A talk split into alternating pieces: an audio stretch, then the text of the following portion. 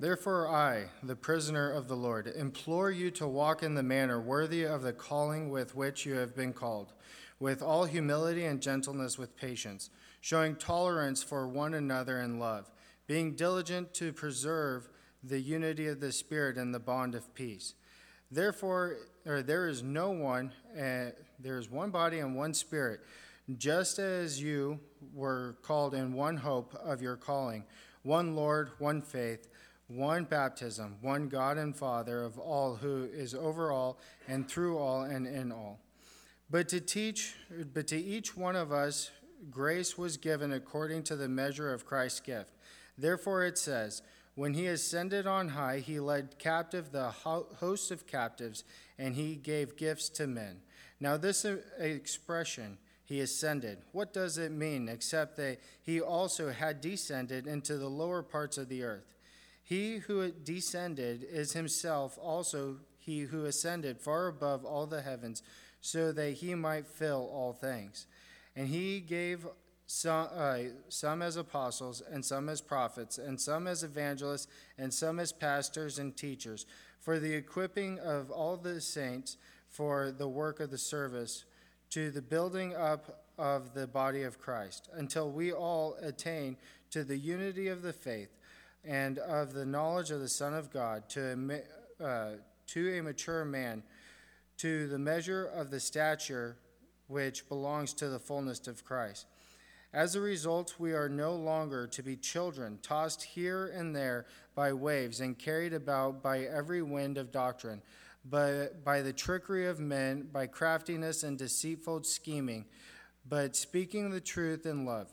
We are to grow up in all aspects into Him who is the head, even Christ, from whom the whole body, being fitted and held together by what every joint supplies, according to the proper working of each individual part, causes the growth of the body for the building up of itself in love.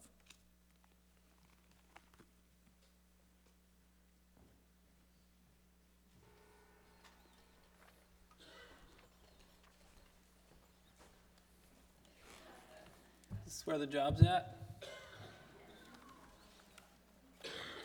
Derek couldn't make it, so I'm filling in today. We're going to do some construction, and I'm going to see how long I want to wear these bags, whether I want to do it the whole time. Uh, let's pray as we start. Father, thank you for the, the chance to dive into your word. Thank you for giving us your word, and I thank you for uh, your spirit that guides us. Just guide us today and we trust in you. In your name, amen. Well, if you've been here the past few weeks, we've been talking through construction and uh, laying some foundations, working through a few different things. Um, we started with foundations. We looked at worldviews and what that means, and that's our concrete slab. So if you guys have done construction, or you have any kind of familiarity with any building that's ever been built, you realize the importance of a foundation.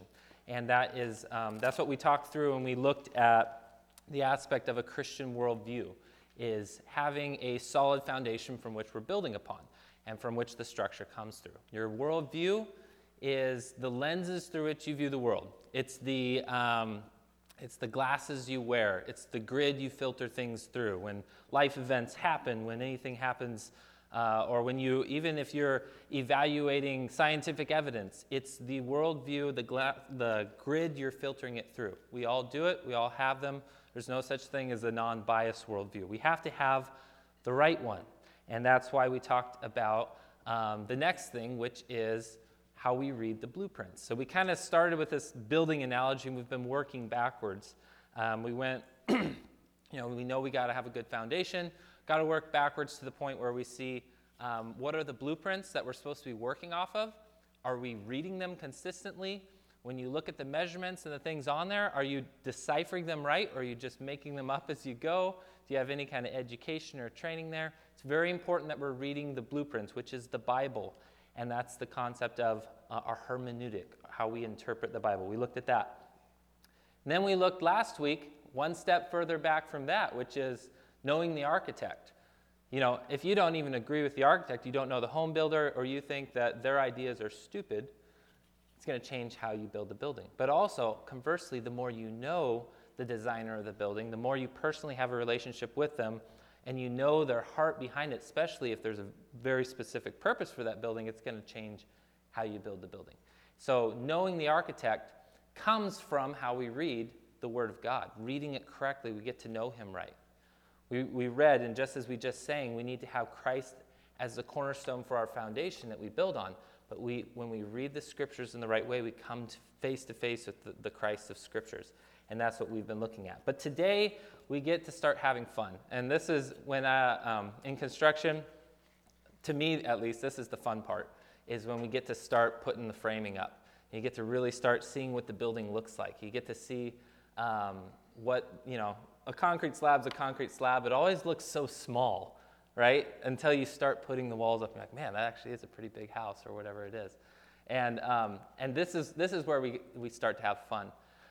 Now, when I started this message um, this last week, and even as I've been looking forward to getting to here, uh, I thought we would actually do it this way. We talk about what the building is, and then we talk about how we fill it. You know, what's the purpose of the building? How are we going to fill it? What are we going to put on the walls? Um, even like down to like the finish of, you know, where do you put the outlets? Where do you put the plumbing? What kind of sink do you order? You know, all that, those final details, I thought that, that's Christian life, right? I mean, that's the purpose of the building. And, and but the more I looked at the text that we're going to be looking at today, I realized um, we're going to have to we're going to have to talk more about what we're building next week. And this week we're going to have to look at this aspect of the materials that we're building with. And that really, uh, I hope you're going to see, is, is what, um, what Christian life and, and ap- applying some of this stuff is about. But I hope you're ready to get your hands dirty because we are going to we're going to dig in. We're going to get dirty and look at building today and, and what that looks like. And that's why I'm dressed like uh, a wannabe carpenter today because um, I, I do really good at that wannabe part of it. Um, uh, when, when we look at the scriptures, I want you, I want you to see um, there's a phrase that we've been kind of looking at and dodging around. Um, and we're, we've been bouncing in and out of 1 Corinthians chapter 3 um, throughout this whole series. So why don't you go ahead and turn there? Because that's where we're going we're gonna start. And actually, I told you 1 Corinthians 3. Let's, let's actually start in, in, um, in chapter 6, 1 Corinthians chapter 6. We'll go a little bit further in the book. We will come back back to three, but I'm getting ahead of myself. There's this phrase that we see throughout the New Testament, which is the temple of the Holy Spirit. And it's also sometimes used synonymously with what the church is. And this phrase has a couple applications. One of them is the fact that we are individually temples of the Holy Spirit, and then the other one is that we're corporately, as a group, we're the temple of the Holy Spirit. So I wanted to look at both of those together as we start here. Oops, wrong button. First off, 1 Corinthians chapter 6 verse 19 tells us this. And again, in, I, as we talked about when we read a scripture, it's important to look at context. Um, and I always encourage you guys to do that. Whenever anyone else is up here speaking, I always am kind of zooming around, and sometimes a little get distracted, I know. But um, you look at the context of where we're at. Context of this, Paul has been carrying a thought that actually started in the beginning of 1 Corinthians, but all the way up to this point now, he's addressing sexual immorality in the church. And he's talking about um, the fact that our bodies need to be pure, they need to be set aside for God. Um, that when you, when you are having relations with a prostitute or sexual immorality, you're actually bonding to that person. So he, his logical argument is, why would you do that? And in verse 19, um, this is his logic. Do you not know your body's a temple of the Holy Spirit within you, whom you have from God? You're not your own, for you were bought with a price. So glorify God with your body. So there's this principle there. And, and though that is the original context, you can look at anything that has to do with um, sins of the body or things that have to do with our physical body. We have to start with this concept that we are a temple of the Holy Spirit individually. And the reason being, we were bought at a price, we were purchased. Now, on Memorial Day, and as we look um, quite often on days like this, we look at the history of our country and we look at the freedom that we have, and we thank God for that. And we are so thankful, as we just talked about, for the ability we have to worship and, and to just meet freely and speak openly. Some of those freedoms may be starting to disappear, um, But for the most part, still, in comparison to other parts in the world, we have so many freedoms that we are so thankful for. The danger with the concept of freedom is sometimes we can, we can take it and we can start, I've talked about this before, we can start applying it to God Himself. And we have to be careful about that. Freedom is a God given gift. But if we start taking it and we say, oh, you know, I, we need to be free from the rule of anyone else, um, you know, there should be no one ruling us. You know, especially we think of evil men ruling and, you know, taking over a country or um, someone who's a, an evil dictator, and we think no one should be in bondage, everyone should have freedom. That is true. But as Christians, we have to re come under, we have to come back underneath this concept of we should not be enslaved to anyone except for God, because God is the only one that is good. And we have to be careful, um, especially in the West, where we don't take the concept of freedom and apply it back to God. It's really hard for us, good old Americans, to swallow this, to let go of some pride and say, I am not my own. I don't get to call the shots. I have been purchased. But this is the very concept that we're looking at in this aspect of being a temple of the Holy Spirit. You are not your own. If you came to Christ, He purchased you with His blood. You are His. And it has to be a starting place for you for this temple of the Holy Spirit. We come under His authority. Um, in Ephesians, you know, it's probably going to be good for you to just keep a finger in Ephesians and Corinthians today because we're going to be flipping back and forth. In fact, I'm going to put a pencil right here because I'm going to be doing it back and forth too. But um, Ephesians and Corinthians complement each other so much, and the two, the two books, you can read them um, side by side when you look at how the church should be structured. But in Ephesians, this concept um, of you know, being purchased, we are, we are one with Christ. Christ, we are told in Ephesians chapter 1, verse, um, verse 20, it says, uh, God raised him, that is Christ, up from the dead and seated him at, the, at his right hand in the heavenly places. Verse 21 far above all rule and authority and power and dominion, and above every name that is named, not only in this age, but in the age that is to come. That's where Christ is seated. And as we see down in chapter 2, verse 6, we see that we are raised up with him and seated with him. So, this aspect of Christ being in charge of our life, it's actually a good thing. He's in charge of everything. He's been given the name above every name. He has been seated above all rule and authority, and we are placed in him in that same authority. But we have to remember he's the boss. He's the general. He's the one that is calling the shots. And we have to let go of some of our own control of our life when we do that. When we look at the aspect of um, our bodies being temples of the Holy Spirit individually. There are a few application points that we look at. Um, first off, physical implications of this. It, it, has to do with our diets. And I'm, you know, do not look, look at me as a model in this area. Um, against my wife's better judgment, I had a, another bowl of ice cream while she had good self control last night. Um, like, I'm working on this. But it is very important that we, we do see this. Remember earlier when we talked in this, um, this series, we talked about uh, this worldview that's crept in really actually since Plato of a division between physical and spiritual things, that spiritual things are somehow uh, more important or more valuable than physical, um, that the physical things are kind of downplayed at the expense of spiritual that dichotomy we talked about, separation between faith life and real life, this quite often, and the way, the way I was most of my life, played into how I look at my physical body. It's kind of like, well, it's just, it's just dust. It's just an earthly body. It's going to die, you know, but spiritual things are important. And I've recently, God's been working on me with this, uh, of showing me, no, like your soul, your body, they're intertwined in a way you don't understand. They impact each other. They influence each other, and you need, you need to take care of your body. And the reason? I'm living in it. I need, I need it to be healthy. I got work I want to do. Um, and, and, you need to take care of it. And so, what we eat, what we drink, um, influence is it is important.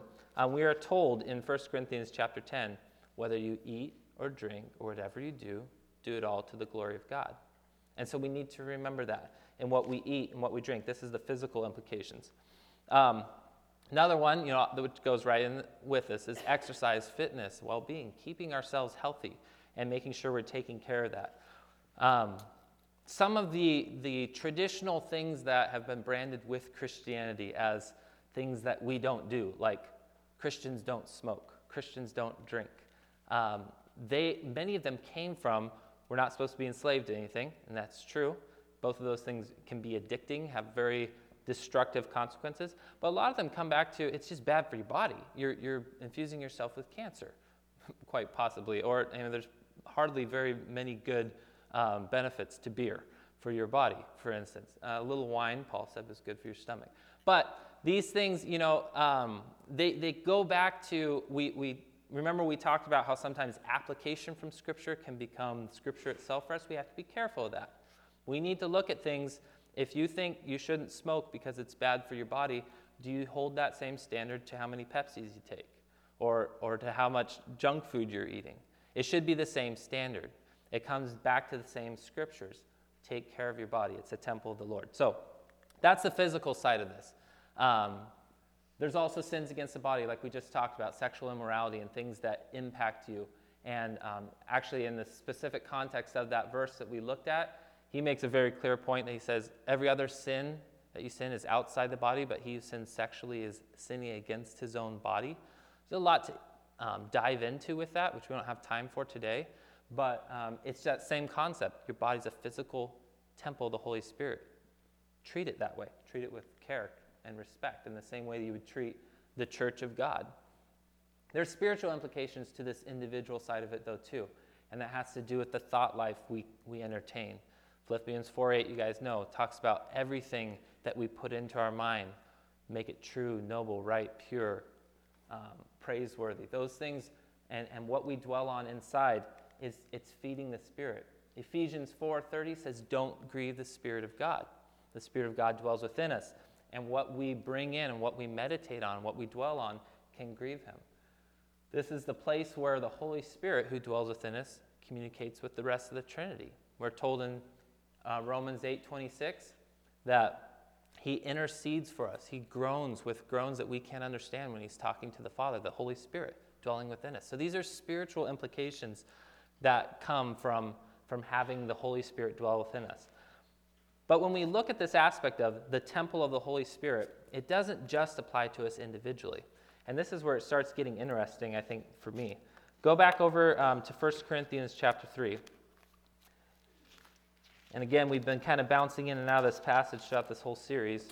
Um, as we've looked at specifically in verse 10, it talks about the, the foundation that's being laid, which is Christ. Um, but here we're going to look a little bit further.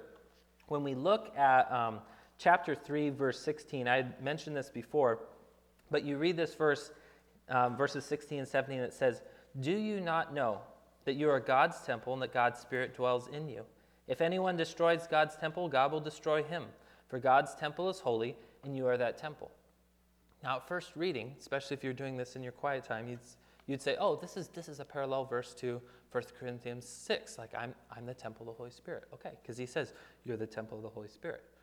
But if you remember, this is one of those areas in Scripture where if you do just a little bit of digging and you pull up one of those tools that helps you look at the original language, you see something that's missed in English. And that's that the words you are plural. They could be translated, and this is what I had said before, you could translate them y'all, or you all are the temple of the Holy Spirit. And the application here isn't just now to us individually, but it's saying you as a group, us as a group, everyone sitting in this group that's trusted in the name of the Lord, we collectively make up the temple of the Holy Spirit. So, yes, in one sense, individually we are, but also collectively we make up the temple of the Holy Spirit. Go over to um, Ephesians chapter 2. Told you we're going to be flipping back and forth. Ephesians chapter 2 says the same thing. This other verse that we've kind of been skirting around and using here or there. Uh, chapter 2, verses 19 starts and says, So then you're no longer strangers and aliens, but you are fellow citizens with the saints and members of the household of God, built on the foundation of the apostles and prophets, Christ Jesus himself being the cornerstone, in whom the whole structure, being joined together, grows into a holy temple in the Lord In him you also are being built together into a dwelling place by God, for God by the Spirit. Together we're being built into this dwelling place. And this is an important thing that we look at here. Um, the implications of this. When, when we look at each other and we see that as a group we are the temple of God, um, we see that it's very important that we're building into each other, into the temple. And you look at it as when I'm just like a builder, these are the materials you're working with. Each other, working into each other's life. It's not just about personally developing a relationship with the Lord, it's about mutually encouraging one another, about growing one another, about encouraging each other in our faith. Um, and that's an important thing. Second thing, which we're going to look at this a little bit more in, in a moment, so I'm not going to park on it here. I have a big note don't park on this now. Um, but it's the fact that we're going to be judged on how we build into each other, and that's in the, the earlier part of chapter 3 here. Um, the whole theme up to date, uh, or up through chapter 3 in 1 Corinthians, um, Paul was getting on to the Corinthians because they were saying, I like this teacher, he's my favorite. I like this teacher, he's my favorite. And they were creating early denominations in the church. And he was saying, when you do this, when you divide and you separate, you're missing the whole point. You're grieving the Spirit because he's wanting to build one building, he's wanting to build one church. And when you go and you, you create your own little divisions and say, well, we're only going to focus on this doctrinal point, or we like this guy's teaching style, you're missing the greater point of the Holy Spirit. And that is, I want to build my church. I want to build one church. And so we need, these are all implications that we have when we look at the fact that corporately we're the temple of the Holy Spirit. Now, when we look at, we're going to look at the materials that we're building with, but before we did, I thought it might be good um, to branch out just a little bit into biblical times and look at what they're building because uh, my analogies of building with wood frame houses or even steel frame buildings start to kind of fall apart um, to some degree or another, but not so much when you look at how houses were built back in the Old, Old Testament, New Testament. This was a typical, around the time of Christ, this would have been a typical home. This is what it looked like from the outside. Um, you know, which is kind of cool. They have like an inner courtyard, and I actually like how these houses are built. Little place up on top of the roof. The, the climate over in Israel is very similar to here, so there's a good, good case to be made for um, rooftop dwelling, although there's something about a quarrelsome wife that deals with that. I don't know. Um, these, you can see, though, the main thing about these homes is they were built with stone. They were built with rock. And if you were to look inside them, you'd see a lot. This is an actual, um, the remnants of one of the houses. It's been preserved. It's kind of something you can walk through when you go over there. Um, but this is, you can see all the blocks and the stones, and there's different, they're not all the same shape and size. There's different ones for different purposes. Um, sometimes, you know, they would have their ovens and things were built in. But the point is they're building with stone. I've never built with stone. Um, the idea of running electrical through stone terrifies me. Uh, I guess you have to do it externally, and all our modern conveniences probably don't apply as well in dealing with stone. But there's also probably a lot of benefits to it. What, what was interesting as I looked at this was the fact that the materials they used, they would, um, they would specifically choose stones for a purpose. You know, again, they weren't all just coming out of factory the same shape and size, you know, an 8 by 16 cinder block. They were, they were different stones that were cho- chosen, hewn, they were chiseled down to fit a purpose, and they all fit together. And I was thinking about how that applies um, to us. Um, I'm not going to go there yet.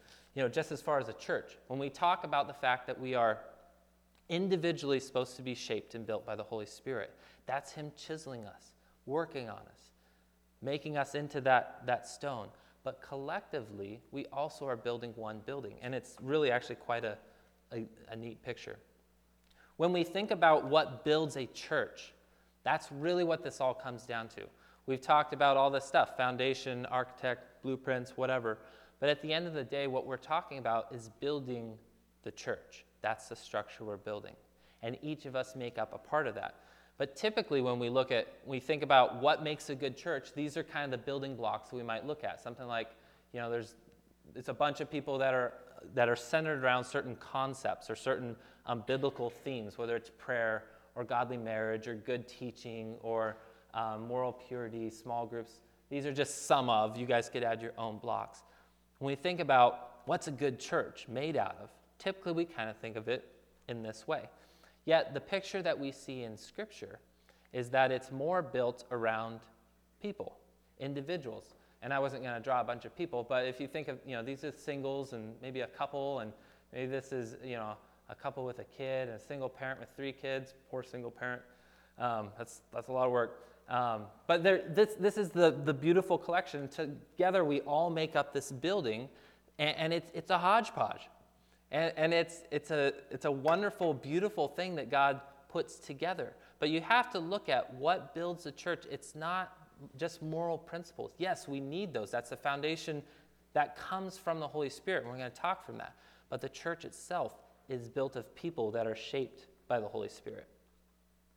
Um, the application points that we see from this is that we need to look and we need to let the Holy Spirit mold us individually. The same concept we are not our own. The Holy Spirit owns you, He's got a plan, He's got a purpose for your life. Um, it sometimes means there's a lot of chiseling, it sometimes means there's some pain. There might, there might be a lot of molding that has to go on before he, he makes you into the vessel that he has for you. But that is what, what this whole process is going to be. Sometimes, and you guys know this, Psalms talks about how iron sharpens iron and our relationships with each other. We, the Holy Spirit, as He's working through us, will quite often use others to chisel on you, and sometimes you to others. We have to be okay with that. Let, let go of your, your guards, your defenses. When someone comes at you and says, Hey, I don't know how to say this, but I see a sin in your life. Don't, don't get defensive. You have to recognize that immediately as the builder is working. That's not, that's not Larry coming and talking to me right now. That, that's the Holy Spirit moving through Larry to talk to me right now. That, you know, th- this, is, this is God using the body to work on each other. And, and it's because he's building something. But this aspect um, also that we have spiritual gifts that we're given. The Holy Spirit gifts each of us for building each other up. This is what I had um, Jeff read, um, is this whole aspect in chapter 4 of Ephesians, if you're still there. You see, as you go down to verse 11, he says, He gave apostles, He gave prophets, evangelists, shepherds, and teachers to equip the saints for the work of the ministry, which is fulfilling the Great Commission. That is the work of the ministry and for building up the body of Christ. When? Until we attain unity of faith and knowledge of the Son of God, to mature manhood, to the measure and stature of the fullness of Christ. You see, Christ is building us, He's given us gifts. The Spirit is interacting us and working us because He has something bigger than us that He wants to build. Um, further application points that we look here. And this is what I had said earlier. Turn back to 1 Corinthians 3 and let's, let's unpack this passage here. we already looked at verses 16 and 17 that showed that this is talking about God's collective temple. But the passage that immediately precedes it is actually quite profound when you think about it this way. Typically, when we read this, we read this as um, we take it and we make it an individual application to each of our lives. And this this passage is talking about um, uh, what is commonly called by theologians as the Bema seat judgment. So one day, we're going to stand before Christ if we trusted in him. We're going to stand before the Bema seat judgment. This is not a judgment that decides whether you go to heaven or hell. That is a different judgment. And that judgment, if you trusted in Christ, it was rendered on Christ. So if you've trusted in Christ, there is no question. You're not going, there's no, no issue about whether you're going to heaven or hell. This is a different. The Bema seat in the Greek was actually a time after like an athletic competition where they would do awards. They would give out awards. It was an exciting time. It wasn't, it wasn't like a depressing, oh, great, I'm dreading the Bema seat. It was like the Olympic um, podium, as it were, where they, they would be giving out wreaths and stuff. And it's important for us to look, first and foremost, when we look at this judgment, as this is a time to look forward to. God is looking forward to it. He wants to reward us. He's excited to reward us. But the basis for which he's going to reward us, at least in this passage, uh, is interesting. Starting in verse 12, it says, If anyone builds on the foundation, that is Christ, with gold, silver, precious stones, wood, hay, or straw, each one's work will become manifest, for the day will disclose it, because it will be revealed by fire, and the fire will test what sort of work each one has done. If the work that anyone has built on the foundation survives, he will receive a reward. If anyone's work is burned up, he will suffer loss, though he himself would be saved, though as through fire. So that's the same aspect. This isn't talking about whether you're going to be destroyed in the fire and, and wiped out. Like you'll make it, you just won't have anything left over. God wants us to be building with the good materials here the, the gems, the gold, the precious metals. But what's interesting is you look at the whole context here. We're talking about building the church. Paul says, I laid a foundation, someone else is building on it. You guys are also supposed to be building on it. And you're supposed to be building on it with the right materials. But when we look at the whole picture, we are the church. We're individually stones. We are in, we let the Holy Spirit work through us to build into each other. Then you see this aspect of the, the, the precious metals, the gold. When we're building, we're building into each other. And this judgment is speaking to the fact that one day you're going to be judged by fire to test what you built into each other, how you built the church. How did you build into another? How did you build into each other's lives? What are you, what are you talking to um, your brothers and sisters about? Go over to Ephesians. Flip back over there. Because he's carrying the same kind of theme in chapter 4. You know, he talked about building there. And as he gets down later in chapter 4, he talks, uh, and we're looking at verse 25, he says, Having put away falsehood, let each one of you speak the truth with his brother, for we are members of one another. We're all part of the same church. Be angry, do not sin, do not let the sun go on your wrath. He goes down through a whole list of a bunch of commands here, and they're like kind of like rapid fire. I'm not even going to go through every one of them. But the main underlying um, purpose and undercutting things that he gives are one, we are members of one another. Two, we should be building each other up. And three, we shouldn't be grieving the Holy Spirit. That verse we read earlier about grieving the Holy Spirit, it's right in the middle of this. You're supposed to be building each other up. You're, you're, you're members of one another. Don't be grieving the Holy Spirit. Let Him do His work. Build into each other with not with wood, hay, stubble, but with, with costly things. Um, I, I, was thinking just, you know, some of one of the verses in here, verse 29, let no corrupting talk come out of your mouths, but only such as good for building others up as fit the occasions, that it may give grace to those who hear. How often is my tongue just out of control? You know, and how, I don't know if you guys struggle with that too. But I think a lot of times I, we, we take this and we say, oh, well, I don't use those four letter words. I don't use like the blacklist words that we're not supposed to say as Christians. It's not talking about that. If you actually reverse the application here and you decide, I should only be speaking things that is building others up and everything else is wood, hay, and straw, well, then really starts getting convicting. How much time did I spend talking with others about the Netflix shows I was watching? Or how much time did I spend um, talking about just even my career and things that don't last for eternity?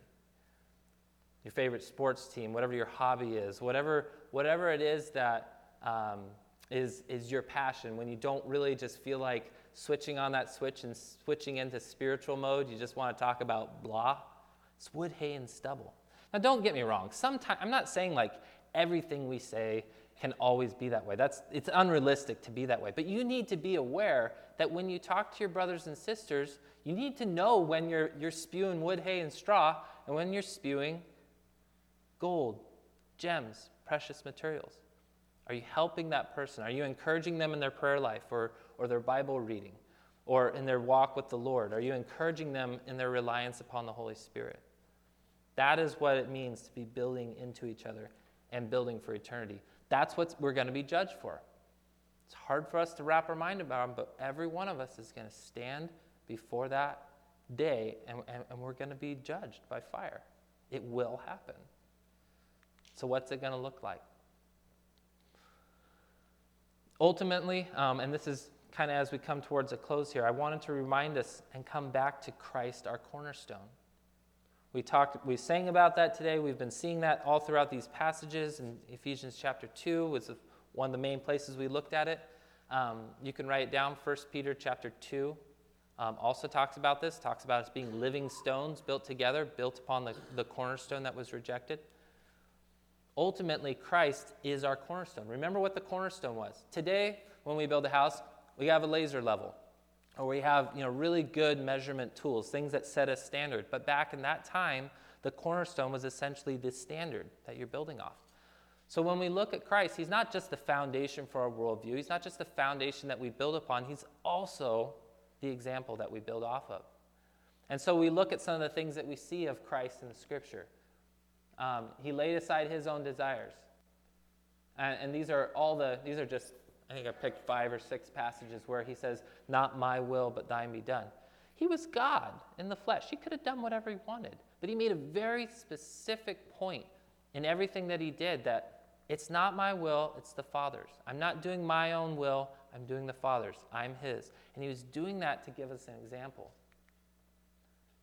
Philippians 2 tells us he restrained himself, emptied himself, submitted to death, even death on a cross. He had a deep prayer life. He was in communion with the Trinity. You think, well, did he really need that? Did he need to pray? Apparently.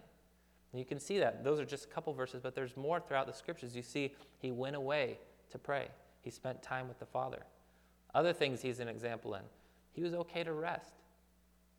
You really look at his life, he only ministered for three years at the prime of our lives, you know, early 30s, right? And, and you think, well, he's got all the energy. He's got, the, you know, he shouldn't have taken a break. I mean, shouldn't have even slept. He's only got three years to finish what he's got to get done. And yet, he would go away to a quiet place. He would, he would take his disciples and show them that. Let's go away to a quiet place. He was okay to rest. Remarkably, too, we see in John 17, he was able to say at the end of those three years, I've finished the work you gave me. I read an article recently that's been very convicting to me, and I'm working on applying, um, called uh, The Tyranny of the Urgent. Some of you have read it, I'm sure. But it talked about the fact that here's, here's a man that he, he, only, he only lived three years and at the end of his ministry, there's thousands of people that don't know the Lord, that haven't heard the good news, that don't know the gospel, that haven't even been healed. You know, here he has this great healing ministry, and there's a lot of undone work. And yet he is okay saying, I'm done. And it comes back to his reliance on the and, and dependence on the Father that he was, I'm in the Father's will. This is what God gave me to do, and I'm okay with that. Jesus also modeled for us that he was confident in and he relied upon the Spirit. Again, it's, it's a mystery of the Trinity. Why did he have to do this? And I think at least it was to be our example. But he was dependent on the, the Holy Spirit, so so much more should we. I had thought today about going through all these basics, you know, of like we need some basic foundational principles for all these kinds of hot topics. And uh, many of you were like, yeah, right, Derek. You're going to cover all those things. And I, I listened to your advice. Um, I'm not, I'm not going to talk about a single one. Uh, but what I thought instead is when we look at basic foundations, when we look at what undercuts all this stuff, we, we need a good, solid why behind it. Why is it that we do any of this stuff? Why get married? Or why stay single? Why are you going to have kids? Or why don't you want to have kids? Why does it matter what you do with your finances? Why does it matter what you do with your health? Why does it matter what you do with your um, civil responsibilities? Anything like that. It, you need a good, solid why. That's this worldview we've been talking about. But they should come under the umbrella of, I think, at least two things. One of them is this magnificent obsession with the glory of God. Some have called it. I've heard that coming through in a few different theologians that talk about this idea of just being obsessed with the glory of God. When you ask a question, why should I get married? It shouldn't be, well, Everyone gets married. Like, duh, because, because I'm supposed to love. I have all this love I need to give someone. That may be a good reason. It may be what God's leading you to. But does it have to do with, with glorifying God? Is that the first reason you're getting married? Is it, conversely, the reason you're getting single? Or are you just staying single because you can't find anyone that's a match for you? Have you prayed about getting married because you want to glorify God in a, in a greater way. It also comes under, and that's, I picked on marriage, but there's other things. Is it for this other thing we talked about today? Does it help the church? Does it grow the church? Is it building up? Is it what you feel the Holy Spirit's leading you to do in order to grow the church? The traditional church model I think we have is we kind of expect that the Holy Spirit works in this way that at the top, he works down through the leadership, and then the church is, is dispersing. So you come here on a Sunday morning, you hope that the speaker and the music and everyone, they're being led by the Holy Spirit and that they're, they're just on fire and that you can get something that you can take home. The remarkable thing that I think, it, I don't know when we started doing that, but I don't think it's the biblical model. To me, from what I can see, the biblical model is a lot more like this, where we have the Holy Spirit is working on each and every one of our hearts. The Bible says we all have the same spirit. And I want you to turn to this passage to close out today because it's kind of a lead in for next week. It's, we're going to really dig into looking at the structure, what the church is next week, and its function. But this is where it starts, this is where it begins. Verse 4 of chapter 12 in 1 Corinthians says, There is a variety of gifts, but the same Spirit. There are varieties of service, but the same Lord. There are varieties of activities, but it is the same God who empowers them all. We all have the same Spirit if you've trusted in Christ. If you haven't, then things might be a little confusing for you right now. But some of us have been quenching the Holy Spirit for so long, we're, we don't even know if we're saved anymore. And that's a very realistic possibility, too. Once you've trusted in Christ, you are saved. You have the Spirit.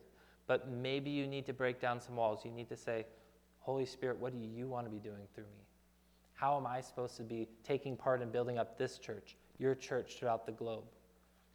What does it look like? We have the same Spirit, we have the same Lord, and we need to get in tune with Him individually as we become the church. And then those arrows that kind of go back and forth and interact, that's us working and, and sharpening each other and, um, and calling out sin and not being defensive about it and receiving correction. This is all part of what it means to be the church in the body of Christ.